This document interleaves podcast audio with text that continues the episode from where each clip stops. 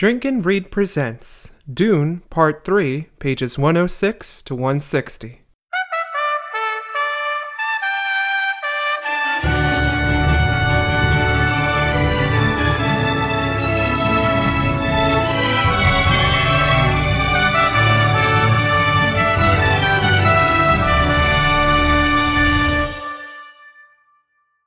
I got the sun in the morning and the dune at night.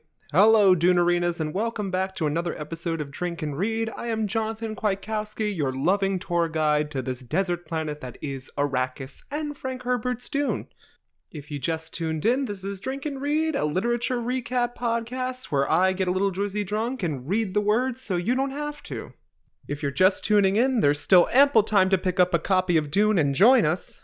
I do believe that you could do that faster than Baron Harkonnen jumping into his hover suit when he hears the dinner bell. But, anyways, here's a little recap of what you missed. So, on the last episode, we saw how the Atreidian clan of Paul, Jessica, and Duke Leto, plus their um, attache, arrived on the desert planet of Arrakis and tried to get the lay of the land. Lady Jessica is worried about her husband's imminent death, as it's been predicted by everyone and their sister around her. While she was redecorating their new digs, she got introduced to Shadout slash Mapes, a new servant that gifted her with a crysknife because she said that Lady Jessica is the mother of their new messiah. You gotta love when indoctrination of someone's fate does the groundwork for you. Next, Lady Jessica discovered a secret room in the house that was full of flora, fauna, and a warning. AKA, your family's in danger, girl. Good God, get out. Just as she was piecing these blues clues together, Paul Atreides was dealing with a death threat in his bedroom. And no, that's not my dating profile bio. It was just a mini murder drone that Paul managed to crush as Mapes walked in. He said, I did this deed for you. Go tell my mom and tell my dad, but make sure no one else knows. There's probably an assassin somewhere in the house. Paul tells Lady Jessica, she's like, shit, who do you trust around here? And the doubt has begun to seep in among the family. Who could have tried this stunt among your father's friends? Could it have been Gurney? Could it have been Duncan Idaho? The Mentat Thufir Hawat? Or is it, yes, it's the very obvious Dr. Yue? Dr. Yue, in trying to get revenge for his dead wife, is going to sell out the Atreidian clan to his arch rivals, the Harkonnen, for some reason.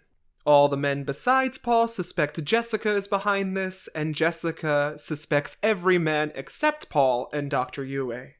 Lastly, Duke Leto arrived on the scene playing Elsa from Frozen, concealing not feeling. All he's thinking about is someone tried to murder my son, but he can't let his men see that. So it's business as usual trying to convert the Freeman to his side while overthrowing the vast galaxy wide Emperor rule. Break that wheel. And that's what you missed on Dune. Now, before we dive into today's epigraphs, I just want to remind everyone this is Drink and Read the podcast, so we are doing a lot of reading. What are we drinking? Well, today is a tribute to the first episode of season two of Euphoria. If you haven't caught up with the show, please do yourself a favor and watch it, but remember, don't be triggered. There's a lot of shit that these teens get up to. I'm not going to say how it's involved, but today we are drinking from a nice sized bottle of Tito's homemade vodka. This both takes me back to season one, War and Peace of Drink and Read, and reminds me of the times that I connected with my father, which is what young Paul Atreides will be doing today with Duke Leto. Just two guys being dudes in the desert. What more could you ask for? And with that, we've got a handful of epigraphs to get to. Let's dive into epigraph 12 of Dune. The Princess Irulan, who is our shady little narrator, gives us a little more elucidation. When Paul was invited to the first of his father's staff conferences, there was an inscription he remembered. These words were originally intended for those leaving the planet Arrakis, but they hit close to home because Paul has just had a near brush with death. A failed assassination really does make the heart grow fonder, doesn't it? The inscription translates to, Oh, you who know what we suffer here, do not forget us in your prayers. Doesn't that just want to make you ditch the live, laugh, love sign hanging up in your kitchen and put that up instead? Duke Leto is in the middle of a staff meeting with Paul and struggling still to withhold his anger. They tried to kill my son!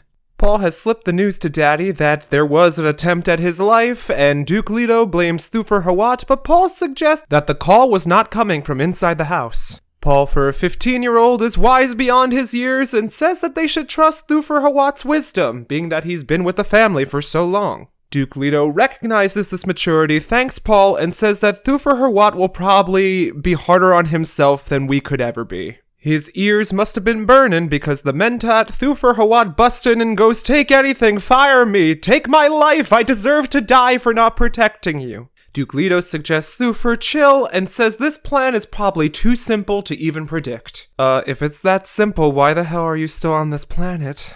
They go ahead with the staff meeting, and the officers and Gurney are called in because Duke Leto trusts them. Please help yourself to craft services. There's coffee and cake provided. Sweet! The Atreidians aren't all good, though, because they're making invasion jokes. But the general consensus still stands that the Freemen are the solution and the allies that they need in this fight. We must be doing something right because they've given us intel and showered gifts on Lady Jessica and Paul Atreides. Maybe because they're totally thinking that, you know, that's the Messiah and his mother. There's no deceit detected within their gifts, though. Duncan Idaho arrives and confirms that there are way more freemen than initially predicted. The one cave system, or Sietch, that he was visiting had close to 10,000 people in it alone. Duke is informed about the smuggling of the spice. Duke says, let the smugglers smuggle, as long as they don't keep too close an eye on me and my plans. We're going to take a large portion of our already measly profits and set it aside for the Emperor, so that way, if anyone suggests that we were doing anything against the Emperor, we can reveal this fund and say, no, in fact, we were storing away more money for him than initially intended.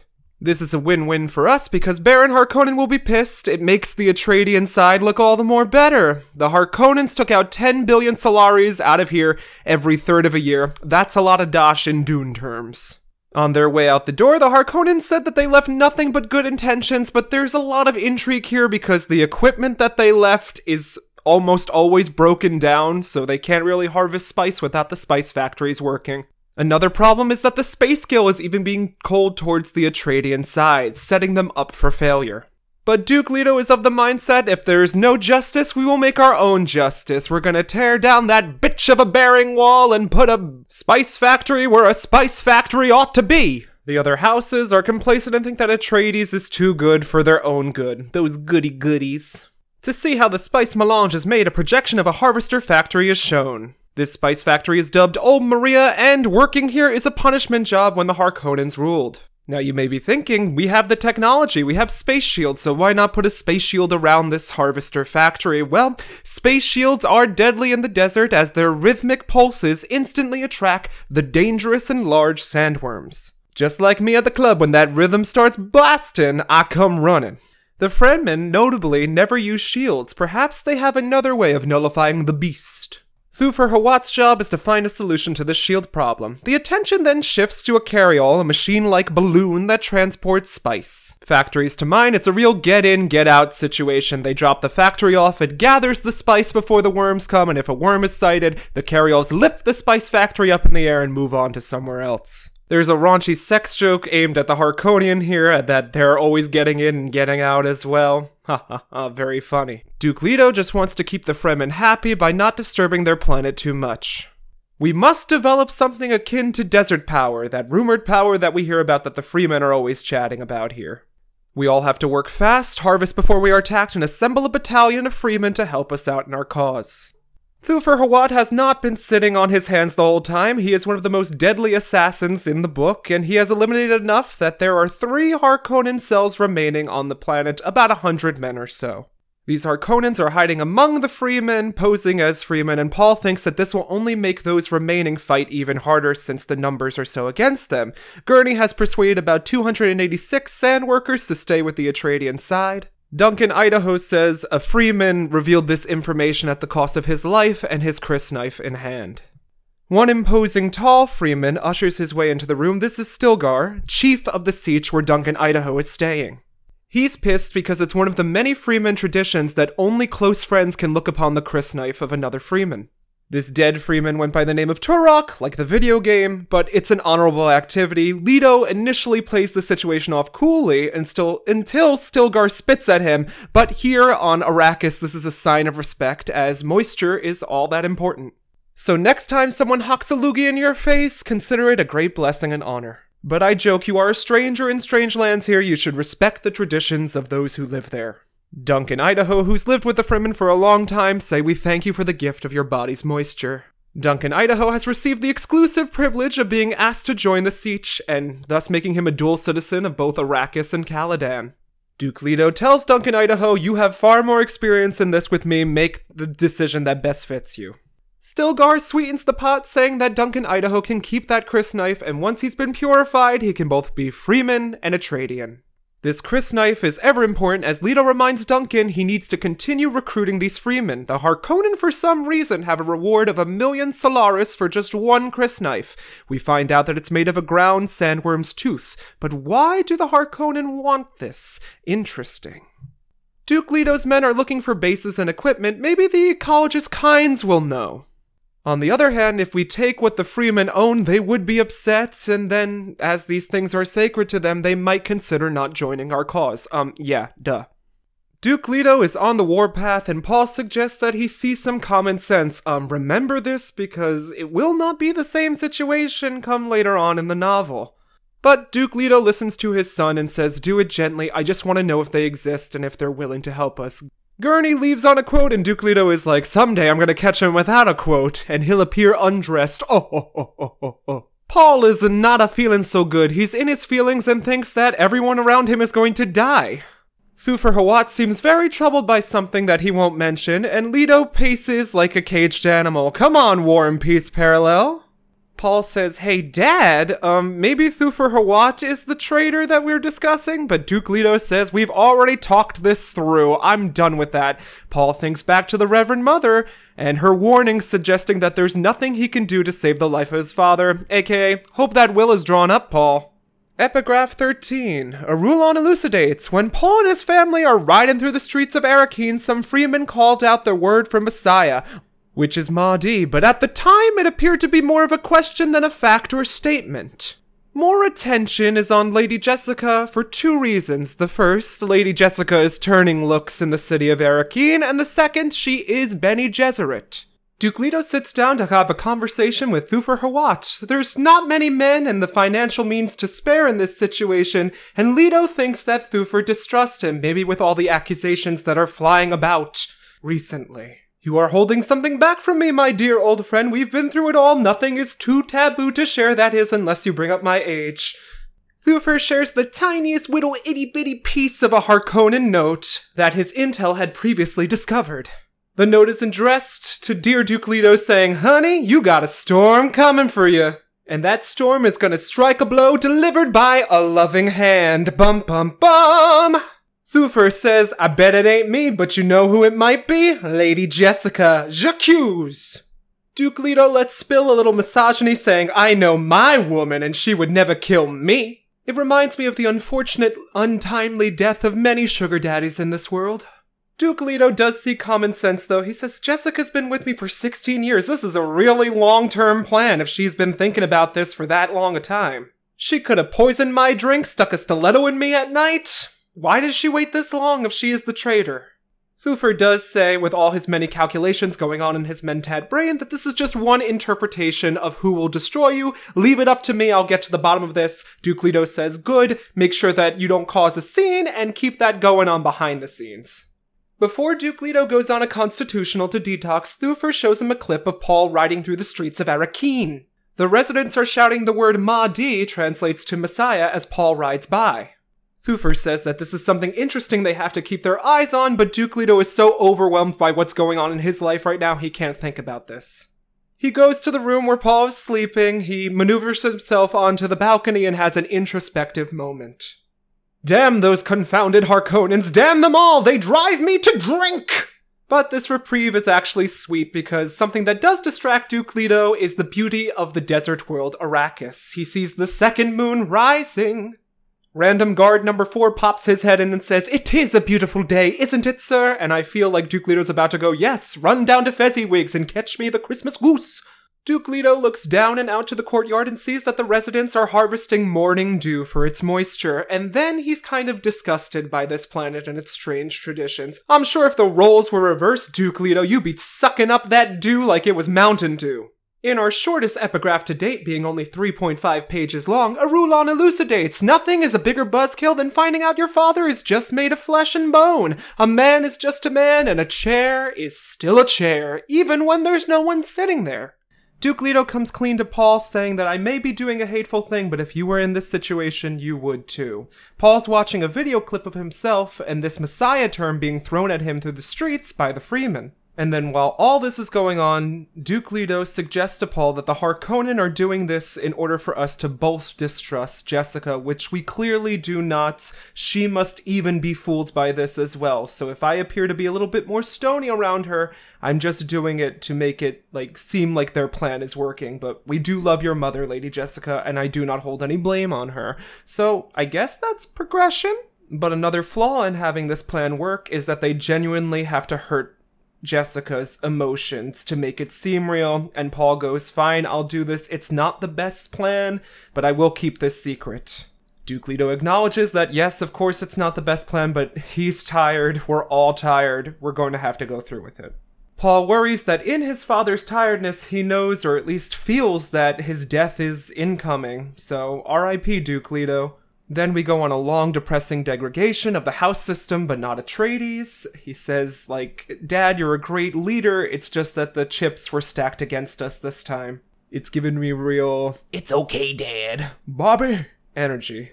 They're still on the plan that they have to get word out to the people of Arrakis, the Fremen, in order to succeed in overthrowing the Harkonnen rule. And there are some advantages to living here on Arrakis, one such is that since spices and everything, it makes you immune to some very common poisons.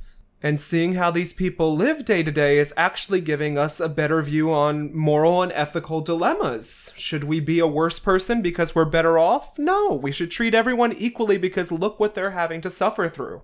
And things work differently, but they are similar at the same time. On Caladan, we featured sea and air power, but here, young Paul, you must learn how to use desert power.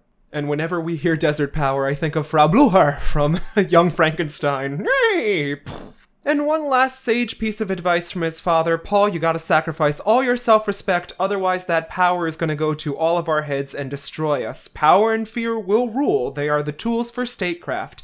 And there's a lot of quotes in this three page chapter. He also wonders if Paul can capitalize off this whole Messiah thing, and we get introduced to the interplanetary ecologist, Dr. Kynes. We may seem like we're breezing through today's chapters because here is the last, but epigraph 15 is a long one, so strap in, folks. Irulan elucidates that in this time when her father, the Padishah Emperor, took her by the hand when using her mother's Bene Gesserit training, she sensed that he was disturbed. The pair, or at least she, gazes at a portrait of Duke Leto. To her, the picture of Duke Leto and the visage of her father look very similar, um, even though Padishah Emperor looks very good for 71 years old. She can feel in the weird cosmic university of things that the Padishah Emperor wishes that Duke Leto had been his son, but in fact they're almost enemies and rivals. There is deep respect for this man and respect for each other. Some real blue blood shit. Dr. Kynes has been ordered to betray the Atreidian family based on the legends of the Messiah and Mother Goddess, and despite being a man of science, he has heard this and thinks otherwise. He goes, I think I'll try and figure out the area that I'm walking into, then I'll make that decision. Screw the prophecy. I have agency. Dr. Kynes gives the old look over to the Atreidian troops and goes, Psh, they think their shields will work here? They got a storm coming, honey. Dr. Kynes, the library is open the entire chapter. Duke Leto and Paul show up. He goes, Ah, oh, they're just people. Silly little prophecy. He has innate hatred to Gurney for being a lapdog. I'm positive he would read them all for not using enough seasoning in his cooking. It makes sense, and it fits. We get it. Dr. Kynes is supposed to lead House Atreides on an inspection of a spice mine, but he's not feeling it and feels belittled by them. I'm a paleontologist, after all. Kynes has the unique benefit of being accepted in both the Fremen and non-Fremen circles. Paul senses an innate power coming from Kynes. Everybody is strapping into their still suits, and Paul drops an OC Bible quote that makes Kynes further suspect the prophecy, and this goes on far too long throughout the entire novel of Dune. Paul will say something, someone will react to, like, oh, that's in the prophecy, but is it in the prophecy? Yes, he is the one predicted. That I mean, there's no suspense here. We know. Uh, uh fucking Irulan told us already. Kynes shrugs this off as a coincidence, but wouldn't you know, something else happens that makes him think prophecy. Kynes checks and explains still suits and notices that Paul wears his like he is a Fremen, uh, in a slip fashion at the ankles, despite this being the supposedly first time he's ever put on a still suit. Another sign or another coincidence? The still suits are so useful because they keep water loss to less than a thimble a day, and Duke Leto is using this scenario to kind of measure up Kynes. Where does his allegiance lay? And uh, Kynes isn't given anything to Duke Leto. This basically goes nowhere. It's a tough life here on Arrakis. You either steal water on the ground, or you adapt, or you die. Also, this desert planet is prone to sandstorms, very dangerous to fly in. Remember that for later. I'm saying something will happen during one of these storms. Everybody's packed like sardines in these thopters, and Duke Leto suggests to Gurney, how about a rousing flight song, Gurney? Gurney goes, oh, don't make me sing, pulls out his balalaika and starts singing. This song is entitled, I Am the Owl of the Desert.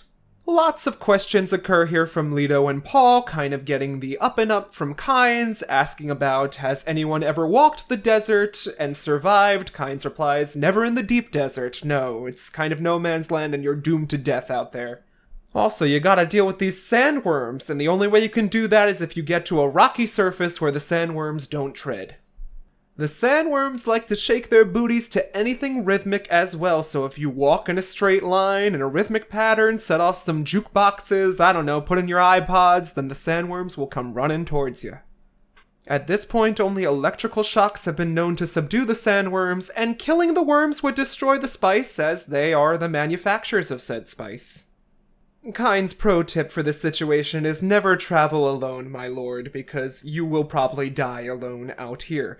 They arrive at the spice factory Delta Ajax Niner, which gathers spice till a worm gets close and then it is ballooned away to the next location. They're circling the factory, seeing how things run, and it turns out that a big sandworm is approaching beneath the sand, and everyone just watches this daily business. They're like, oh, the worm will get closer, but they're gonna mine till the last second, and then they'll balloon away. In this spice factory, it's common courtesy to give a little extra coin to those who spot the worm first, and it turns out that Duke Leto spotted this one with his Duke Leto eagle eyes.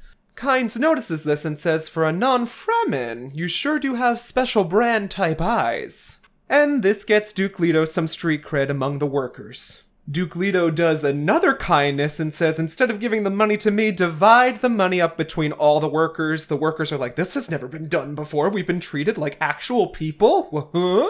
However, they have no time to ponder Leto's generosity as their PR carryalls are not showing up, much like me waiting for the Uber, and they need to get out of there fast. Duke Leto takes immediate action, says, We're riding in this minivan, we're gonna squeeze in all those workers and get away safely, but we gotta do it now! They drop in and only have nine minutes. Everyone gets out. The workers that can pack in get in without, you know, going over the weight limit of the plane, so I'd be left behind immediately.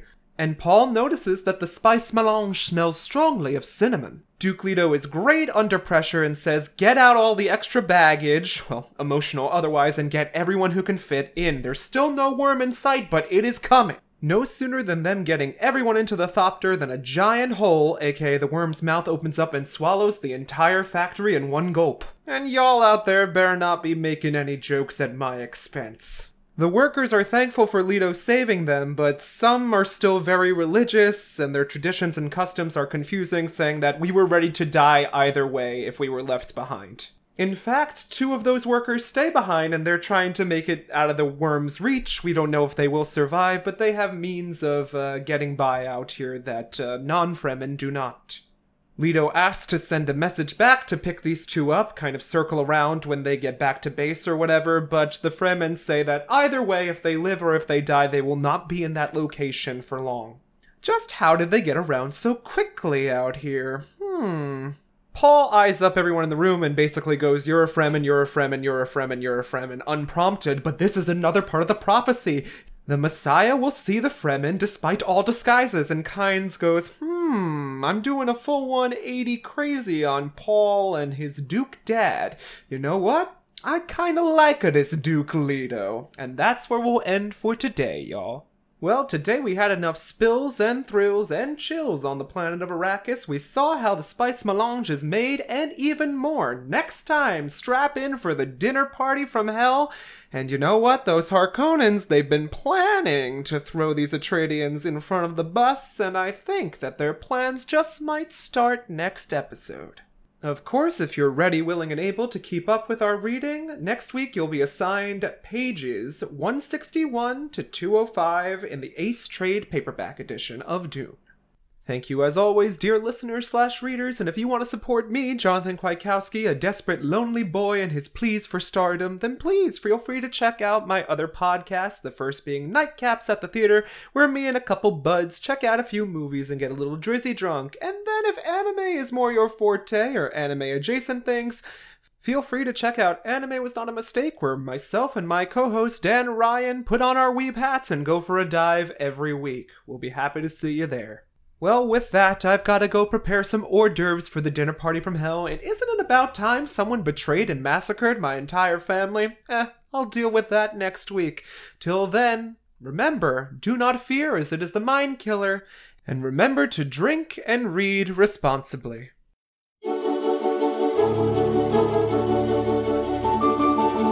Thank you for listening to Drink and Read.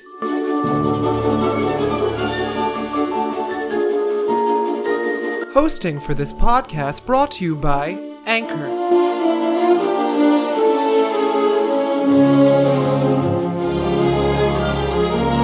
This podcast can also be found on Spotify, Pocket Cast, and more.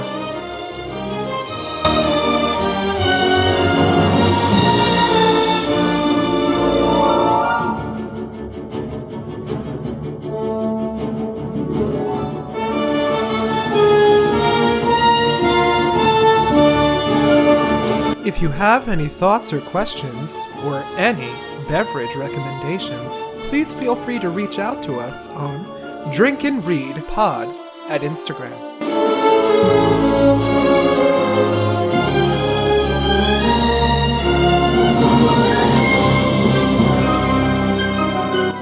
Support of this podcast is brought to you by listeners like you. Thank you.